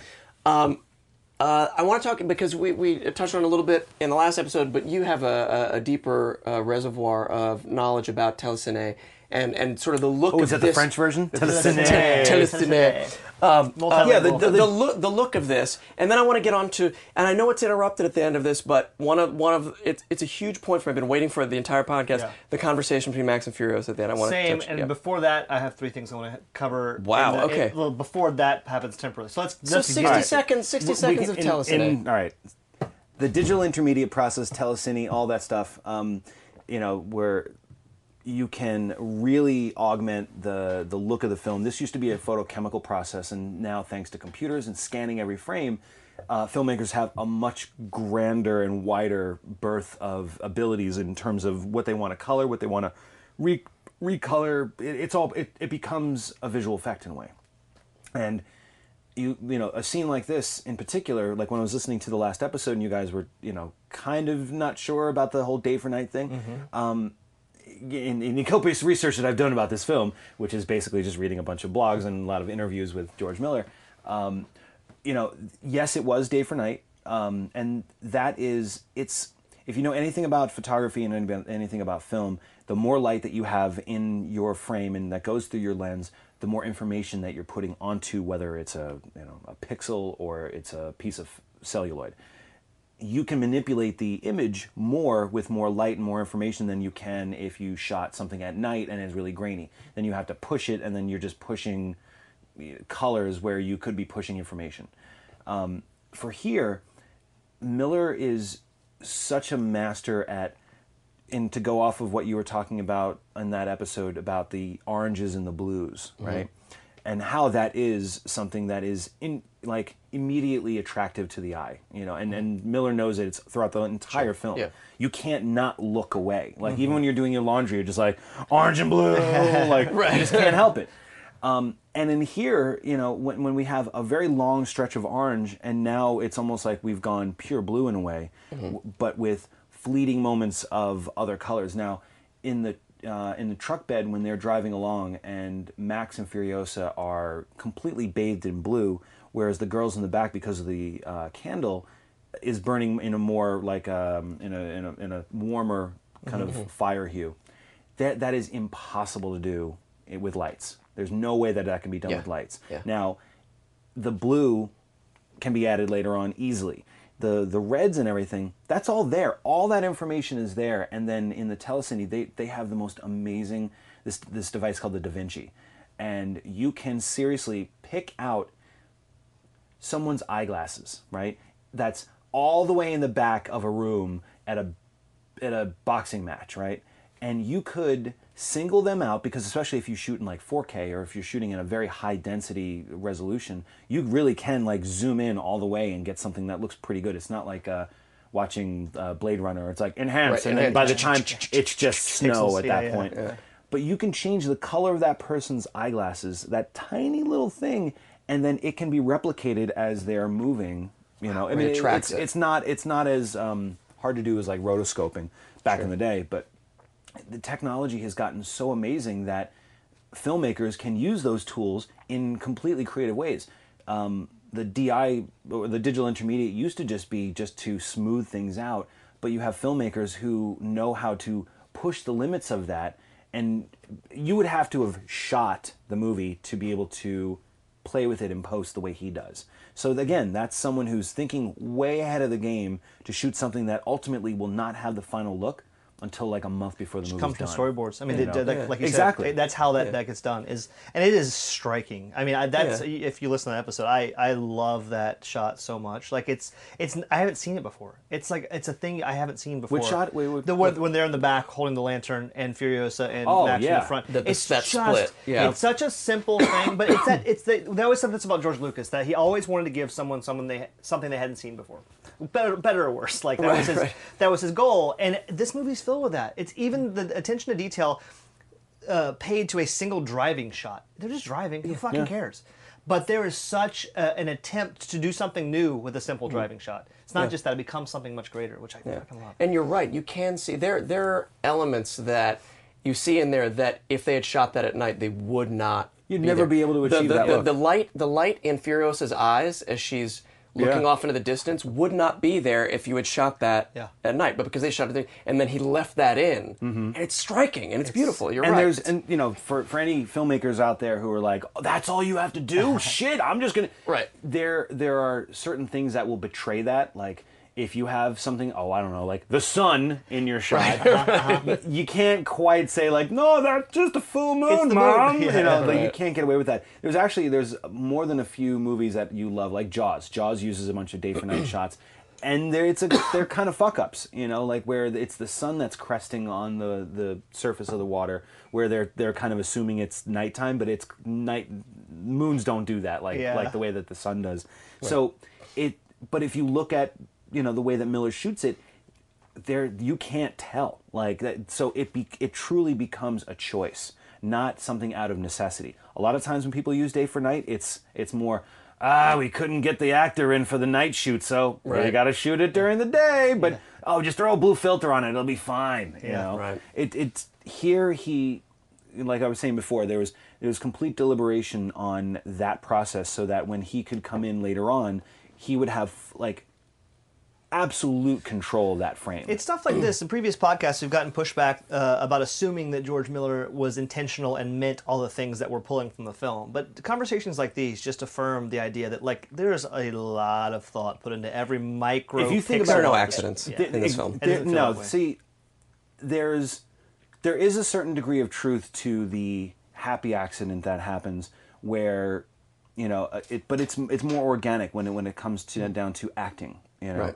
Um, w- whether a tire that flipped over the right way in one of the opening scenes, Right. you know, that the one that everyone remembers from the trailer, or like, or when the war boy jumps, you know, off after Oh, he, yeah. you know, he says witness, mm-hmm. and the way that the explosion actually happens before he hits, it still works, Yeah. you know, but.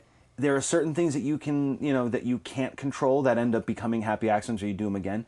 But a movie like this, you can't not deny that he probably had a, a, a good think about the nub for the steering wheel. Yeah. You know, Oh, or certainly. the the fucking gas, you know, the, the, the gas acceleration being one of the, the like a shoe Yeah, measure. yeah. You know? Right. So- Oh, it's like oh, we've t- we, t- we talked way too long about that. it's so it's so beautiful. good. You cannot like I'll I'll go I'll debate any motherfucker who listens to this and tries to deny that George Miller had absolute control in the process. Now, when you say that, you there's an almost dictatorship image that comes up. Right. But being a director, it just means that when someone has a question about something, they come to you, and then you say like, "No, I want a Duracell, not Eveready." You know why? Well, because I like the way that Duracell's you know battery looks. it's the copper type as a- battery. well, of course, and it is longer lasting.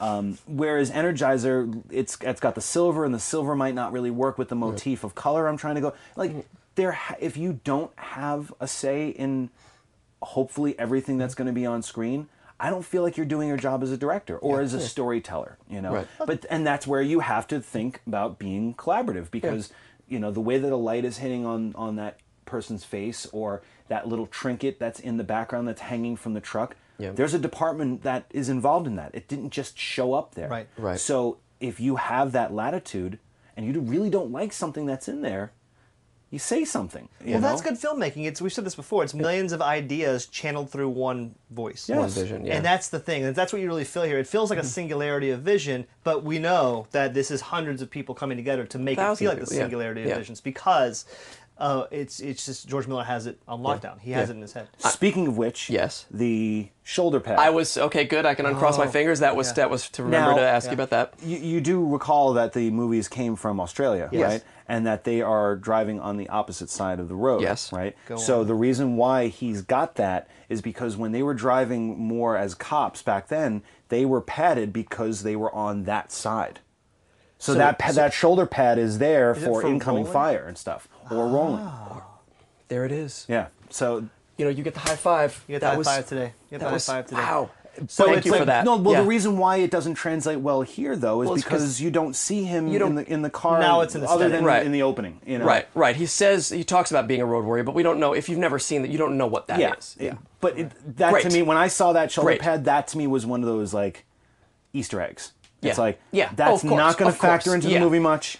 But- we but we love want Mad to Max movies, and if there isn't one shoulder pad in this movie, I'm going to be a little pissed. Right. Are all Yeah, the cars yeah. in the film left wheel drive? Because I know the big rig is. no, because some of them are American-made cars. Yeah, because well, the war rig is. I'm saying. Yeah, Uh, yeah. American made. Or uh, all uh, American Morton made. Joe's is left side. Okay, so it just varies then. right. The uh, is the the, all the, American the, drive. bullet Pursuit- the farmer's Pursuit- car, or is that a center? Is that a center driver? It feels like a center That- I think Yeah. yeah, and interesting. uh, car that looks like it but was seems an like MAS. They're all they're all uh, American made. It seems like, or Let's at see. least at least. Um, no, because Nux German is because on the right Nux side because. Nux is driving on the right hand side. yeah, isn't he? that's true. for his pursuit vehicle, his uh, uh, He that would right, be no, something yeah, I Nux would be curious Yeah, to right, Nux find out is. about. Like, what was the choice there. what were the choices? Yeah. And you know that, like, looking at all the sketches from the art of Mad Max, like They picked which cars are which. they Yeah. they, they modeled these cars for character. Sure. you know? Oh, for sure. Absolutely. So there 100%. had to have been a moment where somebody said like. He's on the left. She's on the right. He's on the right. She's And on the here's left. why. Yeah, it means and, something. and here's why. Right. You know, or, or at least have some form of that. I right. think. I'm, I'm the sheriff now. What are the two? What are the two things you wanted to I touch want to on talk before? quickly about Nux. Um, this is the f- we've touched on this, and I want to dig into it a little more, um, which is his sort of joy and his mm-hmm. exuberance, which is in full display in this in this four minute mm-hmm. Yeah. segment. He's so stoked to drive the war rig. He's like, I haven't done something that shiny before in my whole life. That This shine. He said. He said that was so shine. Yeah. So he's like into it. Like Yeah. he's, he's having a great time. Yeah. And what this is, and and we've talked about this, but I've crystallized it. I think, which is. This is a matter of life and death for Furiosa. It's a matter of life and death for Max. It's a matter of life and death for all the wives. Nux has kind of been dead his whole life and been waiting to die in a mm. good way. It's a game to him. It's all a game to him. Well, doesn't so one of the wives doesn't don't they say like he's at the end of his half life? His half yeah. life. Yeah. yeah, he's a poor war boy at the end of his half life. But now hmm. what? Like, sorry. yeah. No. What? So when he dies, when he lives, dies, and then lives again, is the living again part considered the like the other part? I think of it's a double half-life? entendre based on radiation because radiation has isotopes have half lives. Got so it, I think it's a double. It's a double edged sword. That of makes sense. Yeah, that's my take. What on were it. the What was the name of his friends on his Larry neck? and Barry. That's right. Right. right. Um, so good. But I love I, love that that it not just gives the scene more energy and life because one guy's having the fucking time of his life. Yeah. Amidst this chaos, which Right. every other action film it gets it can get a little doom and gloomy because everyone's like, Sure. "Oh, we gotta get the fuck out of here! This is terrible! Oh, they're shooting at us." So. There's that happening, but there's this little spark of light in all these scenes because he's so fucking he is stoked. the light. and it's because death isn't real to him. Yeah. He's, he's always wanted to fucking die. He's Right. always known he's about to die, Right. and he can't fucking wait to die. Yeah. So it's. I wanted to say that. I think it's beautiful. He does really But- go on a, like a very existential life journey because, yeah, th- I mean, there's there's a couple points in the first the first action scene where he's trying to die and Max just looks like when's it gonna happen? Mm-hmm. And when both are Yeah. both come out of the like like a phoenix out of the ashes, Yep. and they come out of their moment, you know, in the sand, and they're now going to go for Furiosa. It almost seems like both of them are in this moment of like purgatory, where it's like we both were supposed to die Yeah, and now Yeah. in that. Yeah. Now another what? shot. Yeah. Yeah. You know, and, now and- what? And where Max has to stabilize himself by helping someone else, which is the classic George Miller paradigm for a Max movie. Mm-hmm. Uh-huh. It's like, okay, he's now set off on his path. He's been, you know, the chains have been released and now he's got his thing. But what happens to Nux? And that's why, like, you look at where he comes from and where he goes by the end of the film, and he is the most enriched character. And that's why you get a Nicholas Hoult to play that part. Yeah. Yeah. Where most times, I, I remember when the movie came out and people went, why would he do this movie? Like, Right. it seems like such a weird thing for him to do. Well, granted, it was three years ago that they shot it, so Sure. since then he'd been He's- making he's some- become, a, yeah, sizable else. actor himself. But it's such a great role. Like it's it's, such a juicy it's, role. Yeah, it's, the, the star. juiciest role of the film. Yeah, I think so. Easy. Uh, almost unarguably. The, the idea of someone searching for a, a, a good death, so really searching for a point to life. Yeah. Um, I mean, we could do we could do a whole find that. episode on just how what a actually do great that. character The only he other is. thing yeah. I wanted to mention, and we don't have to talk about it, I just want to maybe sidebar it for later, um, is this beautiful metaphor of washing your blood off in mother's milk. Oh man. Oh, so yeah. gorgeous. And the fact that when, we when he asked time to what talk it that was, and they that say was basically, one moment where I thought Keenen Ivory Wayans was going to pop out and be like, message! Yeah, You exactly. just, just a little bit. It's Just lovely. But all, the third thing, so that's the second. The third thing is she says it's not his blood. The very next scene, we see wounds right where the blood was on his scalp, um, which I think we should just talk about Hmm. and say because in the scene where we're driving, we see right where it was. It's wounds on his head. are they wounds or is it just blood that he didn't wash off? It looks suspiciously like wounds. I know. I noticed that in the next in the next scene. I, I like. I noticed the scars or at yeah, least the. it's fresh. the- it's fre- it looks like yeah. fresh wounds there. So, yeah, maybe maybe TBD. she- I just wanted to Well- say that. well, it might yeah. just be something where she's like, you know what, I'm gonna go for effect here. I'm yeah, yeah, say it's not his blood, and he didn't speak up, even though it was his He's like, blood. "I'm embarrassed." He's like, Yeah. he's like, I'm, Actually, I'm, there's a couple here that are me. Just- right. yeah, yeah. I I'm gonna just, go- I'm just gonna back to to say my milk here. Some I would say like thirty percent. Let's just say let's call it thirty percent. Yeah. Um, yeah, yeah. But anyway, so I just wanted to point that out that I, I don't think uh, she's entirely correct when she says that. Great, great. I love it. I love that you can we can dig down in there and it, and it works either Yeah. way. yeah, I just wanted to point that. Okay, so back to you. So, so the, Closing so, on so time here. for me, that you know, as many times as I've seen the movie, and each time I would wait for this moment because from the very first time I didn't quite. It set my my head spinning about what it means and what she means by that and what what the story is. Um, and every time I wait for it and I listen to and I and I try to get a new take on it to see if I can find out exactly what it is. And it's the moment where they're talking, um, right near the end of this four minutes, and he says, "Have you done this before?" And she says, "Many times." And then it almost seems like there's going to beat, and then she's going to say, "In my mind." But this is the this is the day that I finally. Accept. She can't possibly be talking about having stolen the war rig and tried to rescue people. You only get one shot at that. Yeah. But what? So what is? What What, is what that- is your take? what is that that moment? What is the story? You know, what is?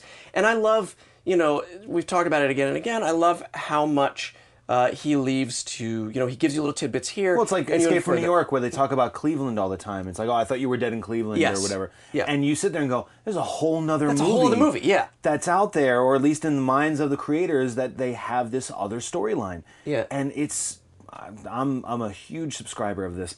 The theater of the mind is going to outweigh any pyrotechnic or any, Oh, uh, any amazing story time. point or performance that you can ever. Yeah, every put time screen. somebody says I can't watch Reservoir Dogs because I hate getting that seeing get that ear get cut off, I smile to myself knowing that you never get to see the ear or get cut off. You Texas Chainsaw always Massacre. see it in your mind. Texas Chainsaw Massacre has a drop of blood, but people consider it the most disgusting movie of all time. Yeah. Yeah. You see a girl get. I remember someone debating with me at, in line for Texas Chainsaw Massacre a couple years ago, swearing that you see Leatherface like take a chainsaw to someone's vagina. And I'm like, technically that would be part two, but for the purpose of our debate, Which and is that's- great and it doesn't even happen in part two either. But there isn't.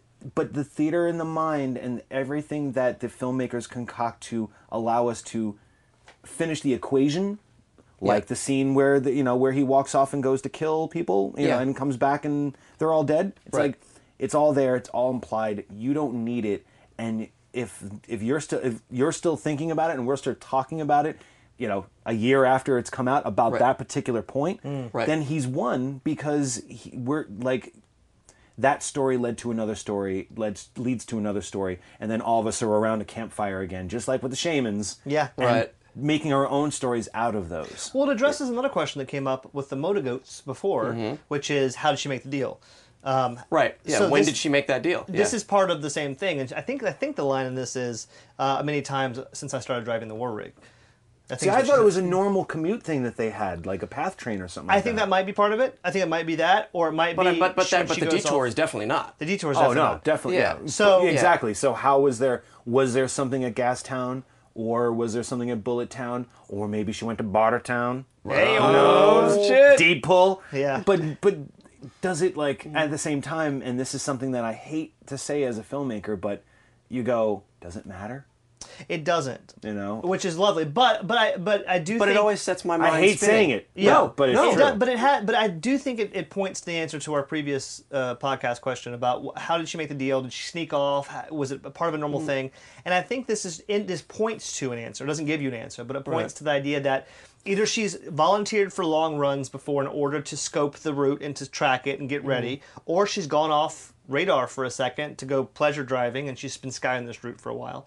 So you know there is a sense that now Oh, she's never she's never Mad made it all the way Max out. Pleasure Drive. Hey, I would Pleasure see the shit out of business that. idea. Right. That's a that's a that's an in betweener movie. Yeah, yeah, yeah. Like that that's something where you can be like It's the Rogue One of uh, Mad Max. Right. 30 years from now Yeah. when Disney buys up the Mad Max cinematic Mad Max- universe Yeah. and they do Pleasure Drive. Right. Or A, F- a Mad Max story. Furiosa comes to Frog Fury. Town, Oh, and yes. then and then you cross over and go deeper than deep. Deep. Furiosa Deadly. Cherry 2000. Wow. I These tried. are you know all, so many all of these movies that we're referencing, of course, inspired by Road Mad Warrior Max, and yeah. Mad Max. Yeah. When was the last time you saw Cherry 2000? A long time ago. Yeah, keep it Uh, that on, way. on cable, really? Okay. Yeah. On, on cable, on on cable. When, when I you was guys are all done with this, I would hope that you at We'll least never do an amendment. No, I think you need to do like a spin-off of this where you just watch four minutes of other bad apo- like apocalypse movies. We're watching the whole things. Well, you know, we've talked about watching movies that were clearly inspired by this. I don't think you universe, need to delegate four minutes uh, like uh, each for every one of those movies. Maybe pick like one. Right, Someone wait, okay, one four scene. minutes. Yeah, Right. Have If seen- you if you can find four minutes of worthy post-apocalypse movie out there, other that isn't related to Okay, Mad Max, right. Then go for it. Have you it. seen So Bellflower? I love Bellflower, but that's a pre-apocalypse. But that's a, movie. but it's a pre-apocalypse movie where apocalypse happens in the movie, and it's apocalypse of the mind and of the. But Dude, but we it's saw but it it's together all- at the New Beverly. Oh, that's right. That's Yep. weird.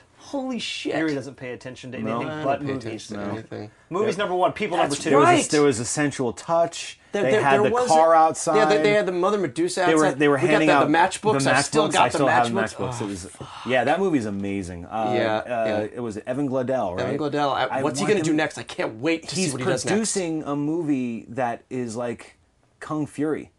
Really? I'll send you the link. I, I, I will mangle the title, but I just saw it like last week and I went like, I want it to be a little. shit," I want and it to be a I little looked at- subtler than than Kung It, Fury. it is. but- It's okay, a little yeah. more subtle. It's more like um. Oh God, do you, do you remember that movie that came out a couple years ago called The FP?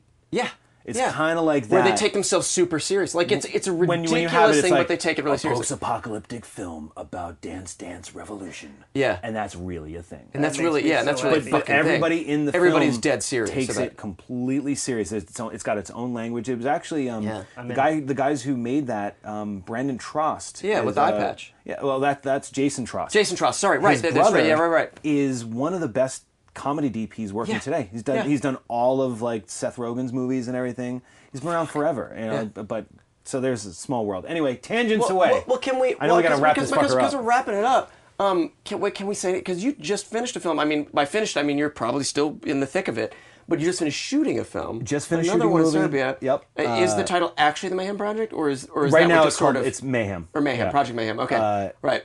Yeah, the, the movie's called Mayhem. Mayhem, Uh, best okay. way to describe it right now is The Big Short meets 28 Days Later. I'm there. Great. And I'm, I'm not I love it. shitting at Yeah, all. yeah. Uh, it stars uh, Steven Yeun from The Walking Oh, Dead. yes, that guy gets his due. Holy fuck, dude. That uh, Steven is And I hear he's super cool.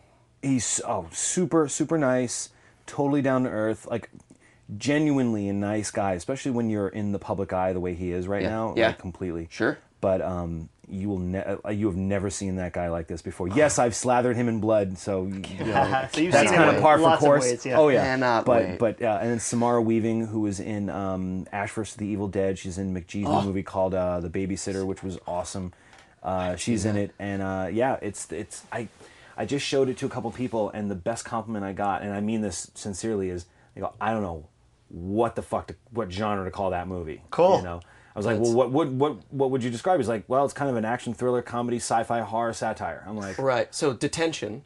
kind I a little, a little but- more serious than Right, detention. but the way and detention love- defies every everything. Yeah, Yeah, it's a it's a total Boolean base. It's uh, the basic story is about uh, it's a dangerous virus that um, allow that makes you lose your inhibitions, and um, it's become a, a pandemic in the world. And there- while the uh, FCC is trying to create an antibody for it, quarantines are popping up all over the place.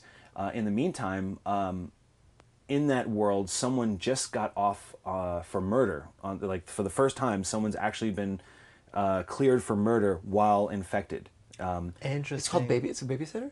uh, no, no, this one's called Mayhem. Mayhem. Oh, this. Oh, this is. Oh, this, is yours. May- no, okay, you this switched over. Okay, right, right. Uh, and then the law consulting firm that helped get the guy off gets infected with the virus. So just think a bunch of lawyers stuck in a fucking building tearing each other apart. Great. And uh, Steven plays one of the one of the lawyers who was on the case who uh, gets fired in the beginning of the movie, then gets infected and says "fuck you, I'm getting my job back." So Wow. it's it's, it's love it. crazy. Yeah, It's that's cool. It's nuts. Writer, Um, wow. writer, director, or just director? uh, I directed this. Um, it was a script that was on the blacklist called. Uh, at the time, it was called Rage. Uh, this guy Matias Caruso wrote it a couple years ago. Uh-huh. Is it is it in, in in tracking back to Clive Barker, which we talked about when you walked in the room? Does it have anything to do with?